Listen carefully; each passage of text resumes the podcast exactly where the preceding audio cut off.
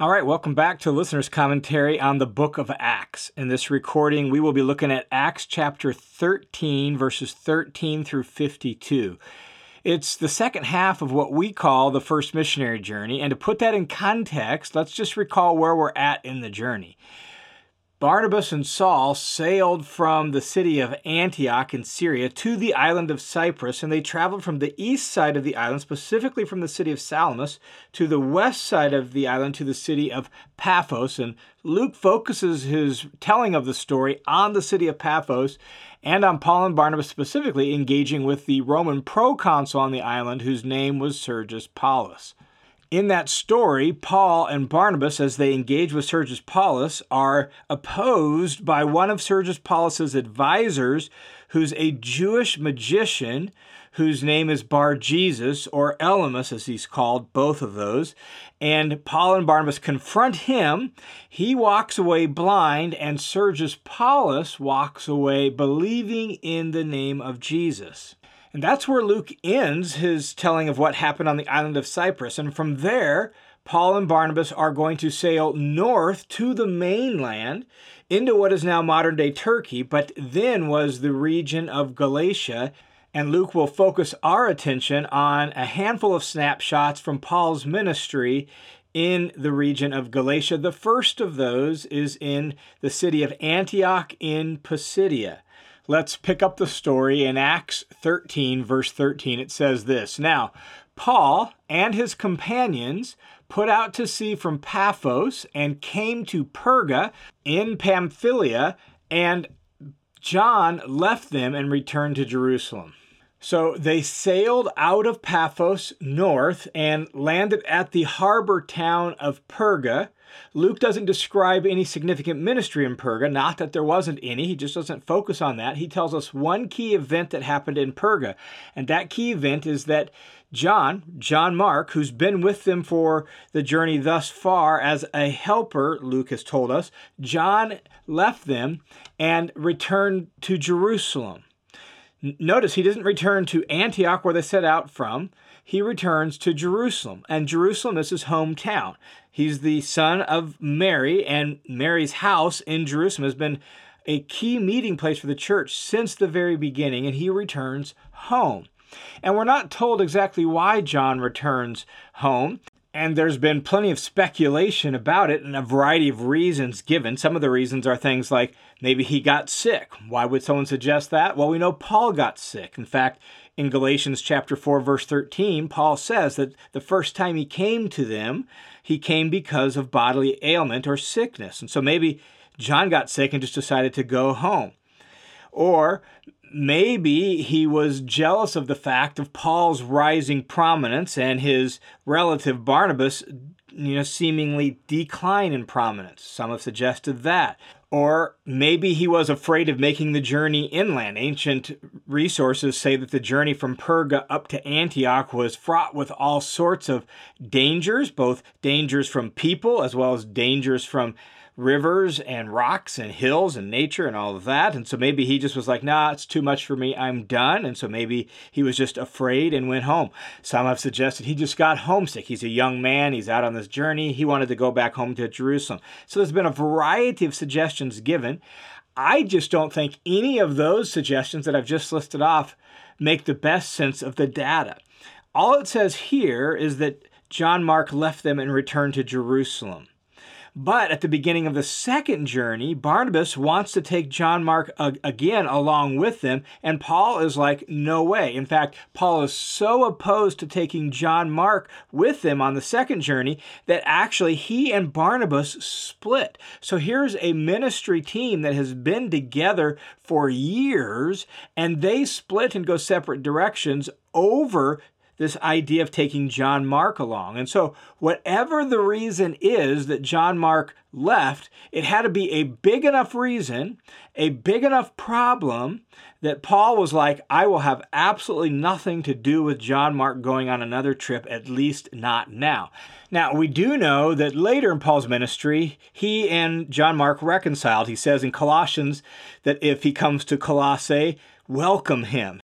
He says in First Timothy chapter 4 to get John Mark because he's useful to me. So we know that whatever this rift was between Paul and John Mark, he patched it up later, but at the time it was a big enough deal that Paul was willing to split with Barnabas over the issue. And so, whatever the reason John Mark left, it had to be a big enough deal to account for that. Personally, here's what I think it is. And again, I'm reading between the lines and I'm speculating. We are never actually told in the book of Acts. I think part of the problem is is that John Mark was uncomfortable as a Jewish Christian from a very central family in the city of Jerusalem. I think John Mark may have been uncomfortable with Barnabas and Paul's direct ministry to Gentiles apart from the synagogue. The reason I think that is because it's coming out of a story such as that when John Mark leaves. John Mark goes back to Jerusalem. When Barnabas and Saul arrive in Antioch at the end of the first journey, Jews from Jerusalem come to Antioch and begin giving Paul and Barnabas grief for preaching directly to the Gentiles. Well, where did they learn that? The place that makes most sense is they learned that from John Mark when he came back to Jerusalem and expressed his concerns about how they were going about that.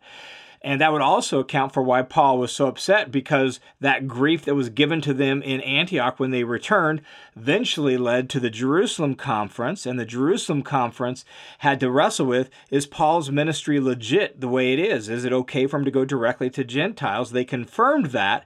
And then Barnabas wants to take John Mark, and Paul's like, dude, no, not right now. It's too soon, too soon. That's the way I read it. But again, I'm reading between the lines because the text itself doesn't tell us. Whatever the reason is, John Mark leaves here in Perga, and it creates eventually a rift between uh, Paul, John Mark, and even Barnabas for a time over it. So they land in Perga.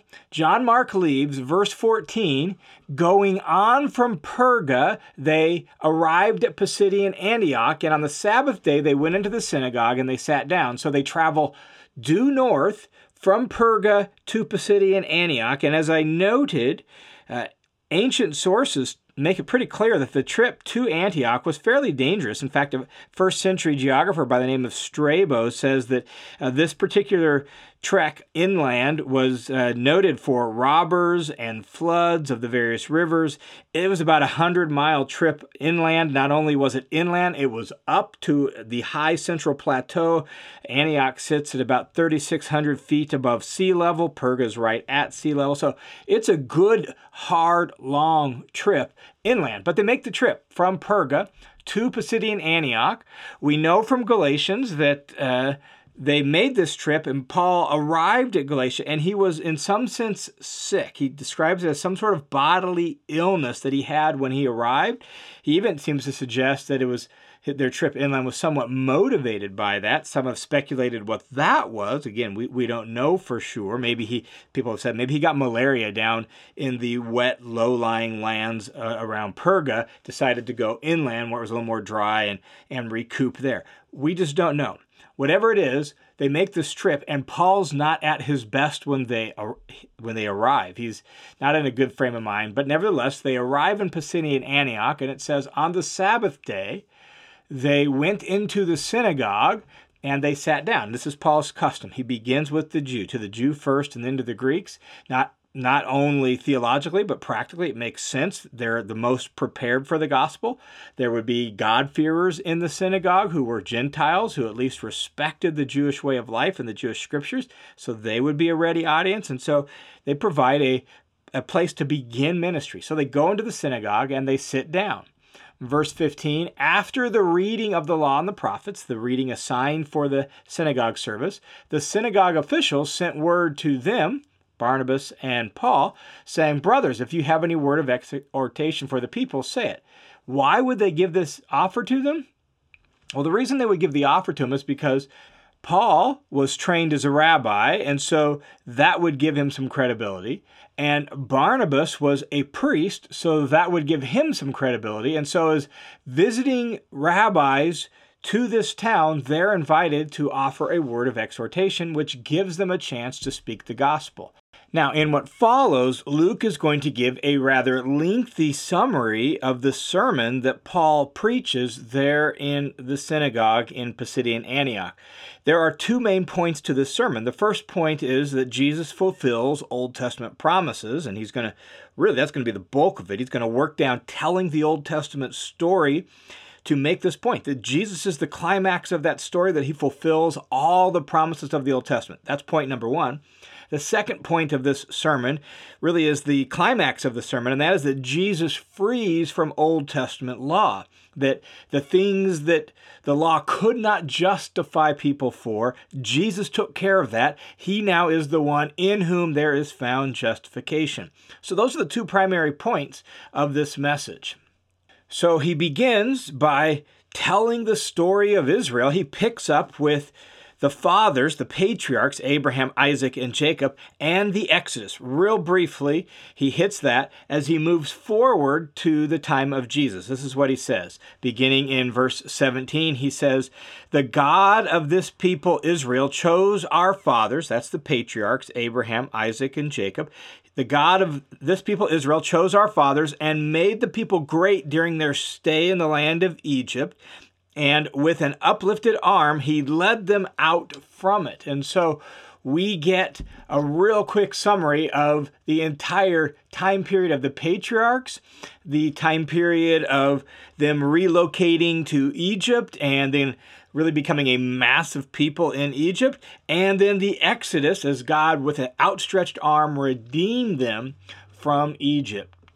Next, he quickly mentions the wandering for 40 years in the wilderness, leading up then to the conquest of the promised land. So he says in verse 18, and for a period of about 40 years, he put up with them in the wilderness. That's the wandering in the wilderness until that first generation had died off because of their faithlessness. Verse 19, and when he had destroyed seven nations in the land of Canaan, he distributed their land as an inheritance and so that's the conquest that's told in the book of Joshua. The reference to seven nations probably derives from Deuteronomy chapter 7, verse 1, where it mentions the specific seven nations that they were going to conquer in order to receive the promised land. And so Paul has quickly summarized their history, their early history, leading up to them becoming a nation in the land of promise. Now, there's this little line at the end there of verse 19 that says, all of which took about 450 years. And literally all the phrase says is for about 450 years. The all of which is this particular translation's way of trying to figure out how it connects to the surrounding verses. It's just not clear. And so scholars are somewhat divided. Does the for about 450 years go with verses 18 and 19? In other words, uh, the period of living in Egypt and growing into a great nation, leading up to the Exodus, and then the wandering for 40 years, and then the 10 years of conquest, 450 years. You could configure it that way.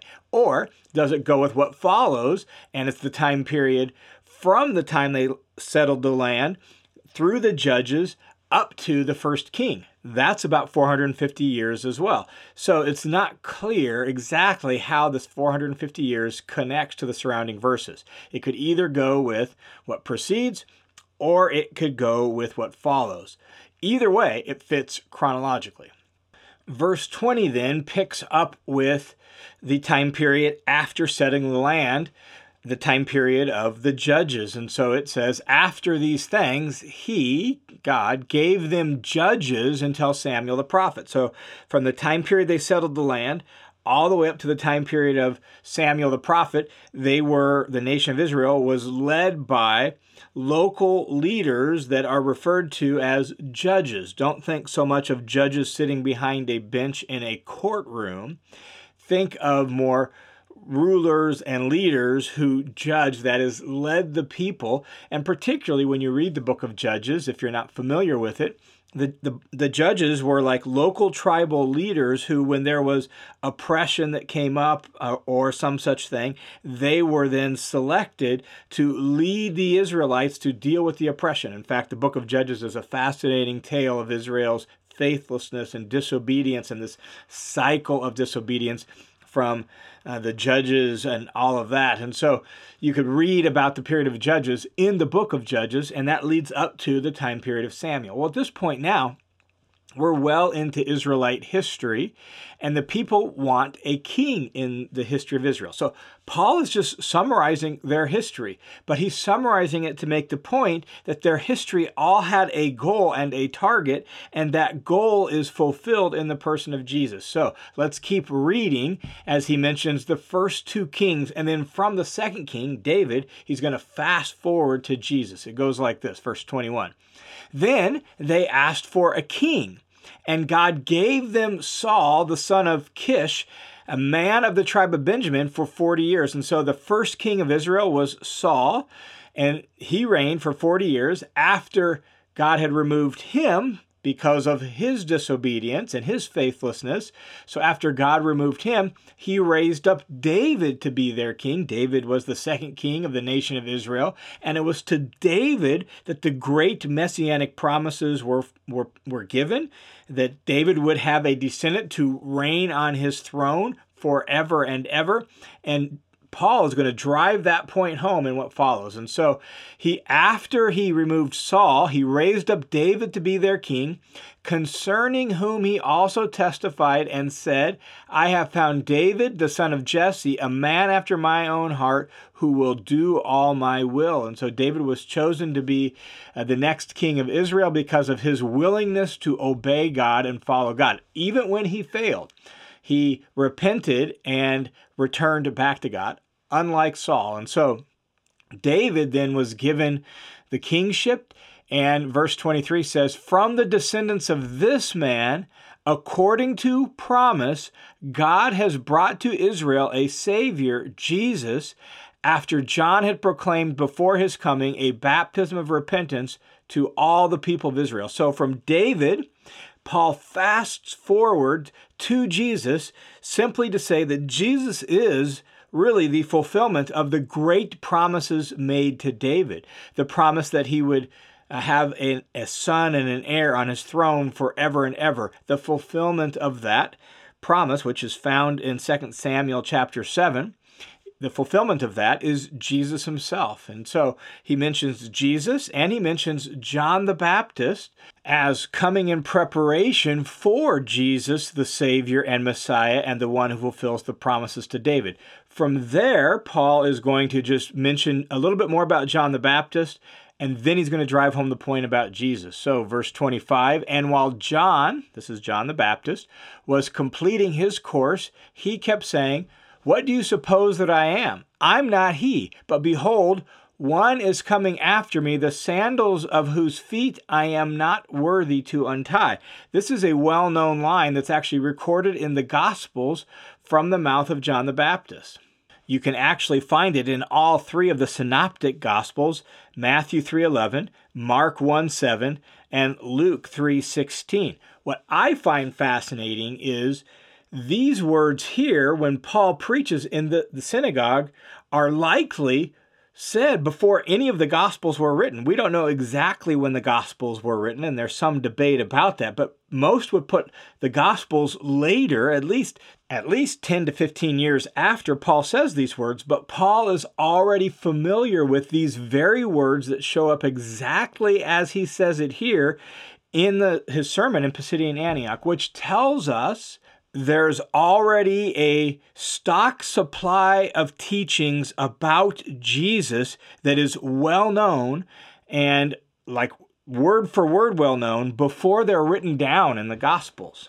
Now, at this point in Paul's sermon, he's ready to take all of this history and bring it all together to drive home the point about who Jesus is and how they need to respond. And so, beginning in verse 26, he says, brothers, sons of Abraham's family, and those of you who fear God, in other words, Jews and God-fearers, to us the message of this salvation has been sent. For those who live in Jerusalem and their rulers, recognizing neither him nor the declarations of the prophets, which are read every Sabbath, fulfilled these by condemning him. And so here's what happened, is basically what he's saying is the rulers in Jerusalem actually condemned the very Messiah, the one who fulfills the promises to David, because they refused to recognize him and the prophets themselves, what the prophets actually said. And he goes on, verse 28 and says, And though they found no grounds for putting him to death, they asked Pilate that he be executed. Pilate was the Roman governor, right, at the time of Jesus' execution. And so he's again now reviewing the story of Jesus. And then he says, verse 29, when they had carried out everything that was written concerning him, they took him down from the cross and laid him in a tomb. And so Paul looking at the events of Jesus' death and burial, he sees it as carrying out everything that was written concerning him. Like, this is what had to be. And who knows what passages exactly he has in mind, but I could easily see things like Isaiah 53 and others like that, that they are carrying out the very things that the prophets actually said would happen about the Messiah, to the Messiah. And so they carried all those things out. They took him off of the cross, they laid him in a tomb. But, verse 30, God raised him from the dead. And for many days he appeared to those who came up with him from Galilee to Jerusalem the very ones who are now his witnesses to the people. Notice that the emphasis on witnesses. We've seen this since the beginning that the primary job of the apostles was to be an eyewitness of Jesus and especially of his resurrection. And Paul's sermon here, just like all the other sermons in Acts, culminate with Jesus' resurrection. They were witnesses of the resurrection because it's the resurrection that is central to the messiahship of Jesus. And it's the resurrection then that Paul is going to go on and emphasize here in his sermon there in Pisidian Antioch. He says this in verse 32 And we, we preach to you the good news of the promise made to the fathers that God has fulfilled this promise to those of us who are the descendants by raising Jesus, as it is written in the second psalm. And so, by resurrecting Jesus from the dead, by raising him up, God has fulfilled his promises. He now has this, this fulfillment of the promise to David, this eternal ruler on David's throne is now installed in the person of Jesus. And that's what Paul and his team are preaching. They're preaching the fulfillment of these very promises. And what Paul is going to do and what follows then is going to quote several Old Testament texts to really drive home this point. The first one is from Psalm 2, where it says, You are my son. Today I have fathered you. Today, in more traditional translations, I have begotten you. This is Psalm chapter 2, which is a royal ascension psalm. And the picture isn't that Jesus was born, obviously, by virtue of the resurrection. The picture is uh, deeming the heir to the throne. That's the picture in Psalm chapter 2. And so a new king is being installed on the throne. He is the heir to the kingdom, uh, the heir to all the nations, and he's going to rule on behalf of God. And Psalm 2 had become really a messianic psalm, a psalm that looked forward to the coming of the Messiah when God would fulfill his promise to David and he would install the great king on the throne forever and ever. Well, Paul's point here in the sermon is that the resurrection of Jesus was like his coronation day. It was the day he was declared the Son of God with power by virtue of his resurrection. In fact, Paul actually uses this very same language in the beginning of the book of Romans. He says this about Jesus.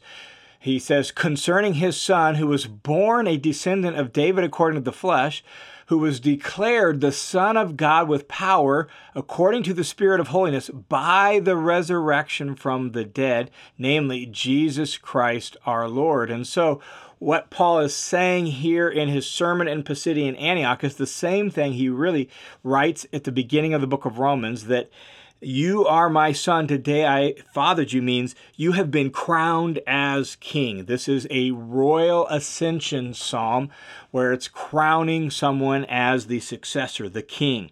And so Jesus is declared king but with power by virtue of the resurrection from the dead. Paul goes on in his sermon and says this in verse 34 As for the fact that he raised him from the dead, never again to return to decay, he has spoken in this way I will give you the holy and faithful mercies of David. Now, we need to clarify a few things here in verse 34. The opening phrase, as for the fact, is not in the original, it's supplied by the uh, translators trying to figure out logically the connection between verse 34 and 33. But literally, it just begins with the word that, hoti in Greek, which could be that or could be because. I actually think because makes more sense. We could get rid of having to supply a whole phrase if we just started this with the word because, which is what hoti means. So, because he raised him from the dead, never again to return to decay, he has spoken in this way. In other words, the resurrection is established we're not trying to establish the resurrection by quoting this this promise or this text about the faithful and holy mercies of David. The resurrection is an established fact. Because of that, we got to look at the scriptures and see what the scriptures are actually saying. And so, because he raised him from the dead, because that's a given fact, never again to return to decay. Notice that. That's what's significant about Jesus' resurrection, right? Some of the people that Jesus you know, raised during his ministry, they were going to die again. What's unique about Jesus' resurrection is he's the first person to be raised from the dead with an immortal body, never to die again, never again to return to decay. So, because God raised him from the dead, never again to return to decay, he has spoken in this way I will give you the holy and faithful mercies of David. That is a quote from uh, Isaiah 55, verse 3, and it is alluding back to that promise in 2 Samuel 7, basically saying that there's going to come a time where God's going to uh, take the faithful remnant of Israel and give them those promises if you go back and look at Isaiah 55 and see the context, which is always a good idea when you come across an Old Testament quote in the New Testament, it's always good to read it in its Old Testament context and try to see what's going on there. Well, in that context, the prophet Isaiah is basically issuing a call to return to God. Uh, to come to him. It's actually God's words spoken through Isaiah to return to God, to come to him. And when they do that, God will give them these promises that were made to David, the faithful and holy promises given to David. So now, quoting Isaiah 55 3 here in a sermon, what Paul is essentially saying is Jesus is the culmination of our story, and in order to receive those holy and faithful promises that God made to David, you need to put your faith in Jesus. What does it mean to return to God? What does it mean to be faithful to Him? What does it mean to come and drink the waters of salvation as Isaiah 55 pictures it? Well, it means to come and put your faith in Jesus. He's the one that God has raised from the dead, and he is the fulfillment of that promise to David. Paul then goes on, and he's going to quote another passage that emphasizes the fact that uh, when this great king came, he wouldn't undergo decay. He's actually going to quote from Psalm 16, verse 10. This is what he says in verse 35. Therefore, he also says in another psalm, you will not allow your Holy One to undergo decay. And so this is a quote from Psalm 16:10, and it finds its unique and ultimate fulfillment in Jesus, the heir to David's throne, the one who uh, is in the line and lineage of David. He is God's anointed who did not undergo decay. Paul actually explains, very much like Peter did. Peter quoted this very same psalm in Acts chapter 2 on the day of Pentecost. And very much like Peter, Paul draws the implication out. This is what he says. He, he says this For David, after he had served God's purposes in his own generation, fell asleep and was buried among his fathers and underwent decay. But he whom God raised did not undergo decay. In other words, Though David said this, and in a certain, maybe preliminary sense, it had some reference to David, uh, David himself actually did die and did decay. But there's an ultimate, full, total, great fulfillment of this psalm in the person of Jesus. He is in the line of David. He died, he was buried, and then God raised him from the dead, and he did not undergo decay. And thus we know that Psalm 16:10 is ultimately pointing forward to somebody greater than David, someone beyond David, somebody named Jesus who God raised from the dead. That's the point of Psalm 16:10. And so, because God raised him from the dead, never to suffer decay, he is now the one that has fulfilled the, the holy and sure promises to David. He is the one in whom, therefore, salvation is now found. And so, Paul drives home that point in what follows in the sermon, verse 38. Therefore, let it be known to you, brothers, that through him, forgiveness of sins is proclaimed to you, and through him, everyone who believes is freed from all the things from which you could not be freed through the law of Moses. The word translated freed in these verses is literally the word justified, uh, in Greek. It's, it's the word that's translated in Romans and in Galatians as justified. I actually think it's significant because in the letter to Galatians, this is the whole issue of the letter to Galatians. Actually, already here in sermon form, Paul explained this, and they still go astray, and he has to write a whole letter reinforcing this idea that justification is now found not in the Torah, not in the law of Moses, but justification is now found in and through Jesus himself and putting your faith in him. And anyone who's in Jesus, therefore, is justified from the things that the law of Moses could not justify. If you want to know exactly what Paul means by that and thinks about that, read Galatians, particularly Galatians chapter 3, where Paul explains the theology of this in full. And so, as Paul drives home the point of the sermon, the point he is making is that in Jesus is where salvation and forgiveness and justification is found. It's in Jesus where God is now forming his people and declaring them to be in the right and forgiving their sins. And so he ends with this really appeal from the book of Habakkuk. He says, Therefore, verse 40, see that the thing spoken of in the prophets doesn't come upon you.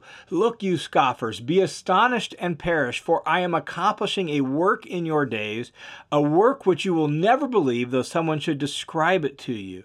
Those words are originally words to the prophet Habakkuk in Habakkuk chapter 1, verse 5. And in the context of Habakkuk, they're about uh, God doing a work of really punishing Israel for her unfaithfulness, and Habakkuk is having a hard time getting his head around it. It's this new work. Paul is taking that and saying, Learn the lesson from Habakkuk that God is doing something new, God is doing something great, and don't make the same mistake as back then and fail to learn the lesson from Habakkuk chapter 1, verse 5. You need to trust God.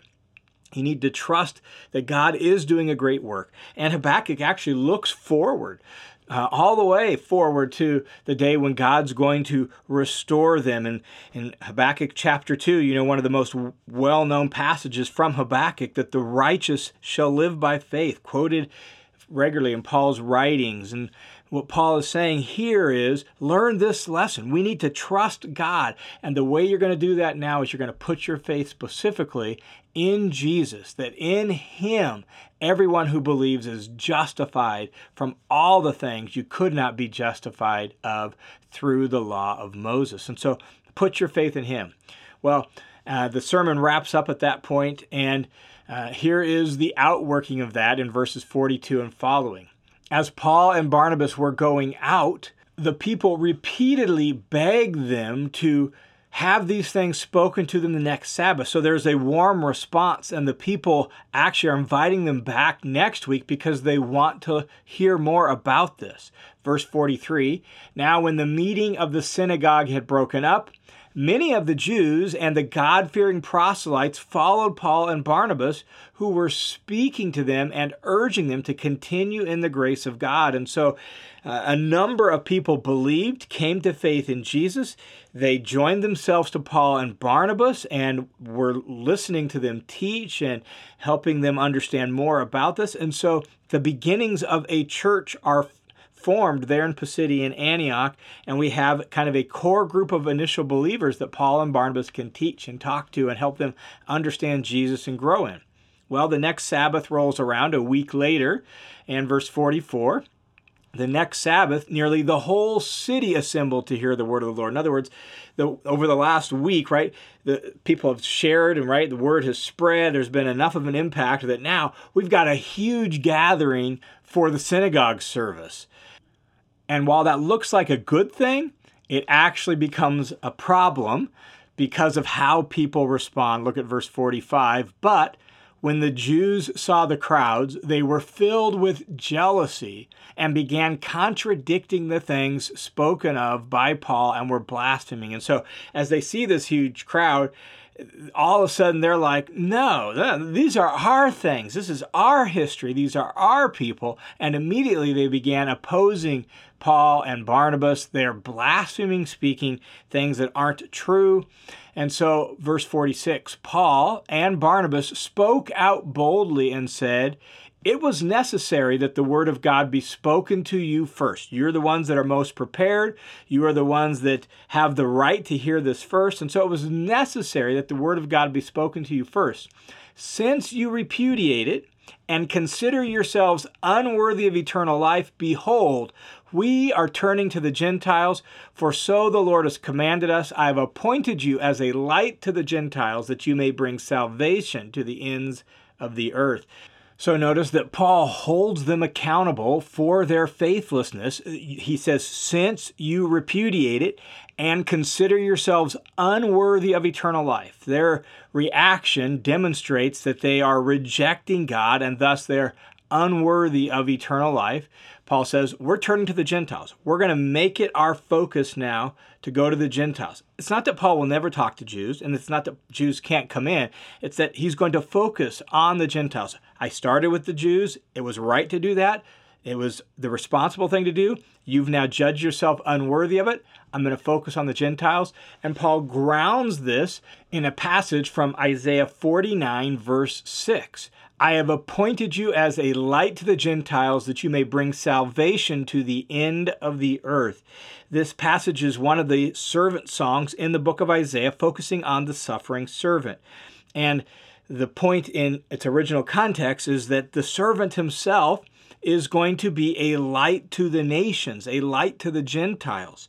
Um, What's unclear in those servant songs is sometimes they're corporate for the people of God, Israel, or God's new people, or sometimes they're individual. And so, is it just the individual Messiah, the servant, or is it all the people in the Messiah? And Paul would say both. It's both. And so the Messiah was appointed to be a light to the nations, that you may bring salvation to the ends of the earth. We, as his representatives, his uh, uh, official ambassadors, we too, like him, are, are sent to be a light to the nations, to bring salvation to the ends of the earth. And so Paul and Barnabas are servants of the Israel of fulfillment. They are servants of the Messiah, and they are bringing his news of salvation to the ends of the earth. And notice that phrase, the ends of the earth. Hopefully, you hear the connection with the very beginning of the book of Acts, where Jesus says, You're going to be my witnesses in Jerusalem and Judea and Samaria and to the ends of the earth. Paul says that's what we're doing. We are now in that stage of the, the mission where we're bringing the salvation of Jesus to the ends of the earth. Well, when the Gentiles heard this, verse 38, they began rejoicing and glorifying the word of the Lord. They're like, Yes, we want this salvation. We're ready for this. And all who had been appointed to eternal life believed. And that phrase stands in direct contrast to the phrase in verse 46. The Jews judged themselves unworthy of eternal life, but all those who had been appointed to eternal life believed. The point of that phrase is that God has arranged it to be this way. He has put this uh, plan into effect. And now the Gentiles are believing according to God's plan, and thus they are being saved according to God's plan. And the Jews, at least those Jews who rejected this message, are on the outside now looking in because they have considered themselves unworthy of eternal life. Then verses 49 through 52 wrap up this scene by telling us really the outworking of it and how eventually Paul and Barnabas were forced to leave Antioch. It says this And the word of the Lord was being spread through the whole region. So, through their ministry, the news about Jesus is actually spreading beyond just uh, Antioch to the region surrounding it. But the Jews, those same ruling Jews, leading Jews who did not believe, the Jews incited devout women of prominence and the leading men of the city and instigated a persecution against Paul and Barnabas and drove them out of their region. And so those Jewish rulers, those Jewish leaders, they got some devout women of prominence. In other words, some God fearing women, right? Some women who had clout, wealth, status in the city, and yet who in some way were associated with the synagogue. They stirred them up and some of the leading men of the city. Maybe these were husband and wives, and right, we're not sure, but these are people with uh, influence and authority and power in town. And so they stirred them up, and then those people initiated opposition and persecution against Paul and Barnabas and their ministry, and they were forced to leave the region. Verse 51 Then they, Paul and Barnabas, shook the dust off from their feet in protest against them and went down the road to the city of Iconium. And so that'll be the next place where they go, is to the, the city of Iconium, a handful of miles away. But before they leave Antioch, they shake the dust of their feet off in protest against them. Jesus had actually told his disciples to do this very thing. You can read it in Luke chapter 10, verse 12. It was a symbolic act used sometimes among the Jews, like when returning to Israel after being in Gentile lands, it was a symbolic act to say, we don't want to bring that unclean Gentile dirt into the land of Israel. Um, and it became, by extension, then a symbolic act of saying, We you are unclean and we are making a clean break with you. And so, in shaking the dust of their feet, they are symbolically telling those Jewish leaders, look, you guys have judged yourself unworthy. You guys are now part of the outsiders looking in. And so they shake the dust off from their feet and protest against them, and they moved on to Iconium. And the disciples there in Antioch were continually filled with joy and the Holy Spirit, a summary sentence by which Luke tells us that they were continuing to grow and this being filled with joy is consistent in the book of Acts as a mark of being saved. A mark of salvation is joy. And so the disciples are continually filled with joy and they're being filled with the Holy Spirit as they follow Jesus. Now, let me just wrap up this section with just a really brief reflection or thought. It's fascinating to me how parallel Paul's sermon is, and what Luke records about his ministry in Galatia is to the letter to the Galatians. I, I think it's intentional. Uh, I think we actually see this in several places in the book of Acts where themes that are important in letters writes Paul writes to those places actually show up in Luke's summary of his ministry in those places. It seems intentional to me, and it certainly seems that way here. Uh, the sermon focuses on this idea of justification by faith in Jesus apart from the law, which is at the very theme uh, of the letter to Galatians. And so it reminds us that where is is forgiveness found? What what is the boundary, if you will, for God's new people, God's people? Where where are God's people being formed? Where are the forgiven people of God now found? Well, in Paul's day, the Jews would have said it's in the Torah, right? Like you got to keep the Torah, and that's where God's people are formed and found. That's where justification is found. Well, what Paul teaches in his sermon here in Galatia and what he teaches in the letter to Galatians is that no, it's found in Jesus. That Jesus is now the location where God's people are formed. Jesus is the location where justification is found. And that's why Paul can say that these Jewish leaders who have rejected Jesus have judged themselves unworthy of eternal life because they're outside of Jesus. They're banking on the Torah and their understanding of the Torah, not banking on Jesus. And so we need to realize that we can't rely on our heritage. We can't rely on our past church experience. We can't rely on our family's church experience. What we have to rely on is Jesus himself, that justification is found by a living, dynamic faith in Jesus himself. That's where God's people are formed and found. That's where forgiveness is found in and through Jesus himself.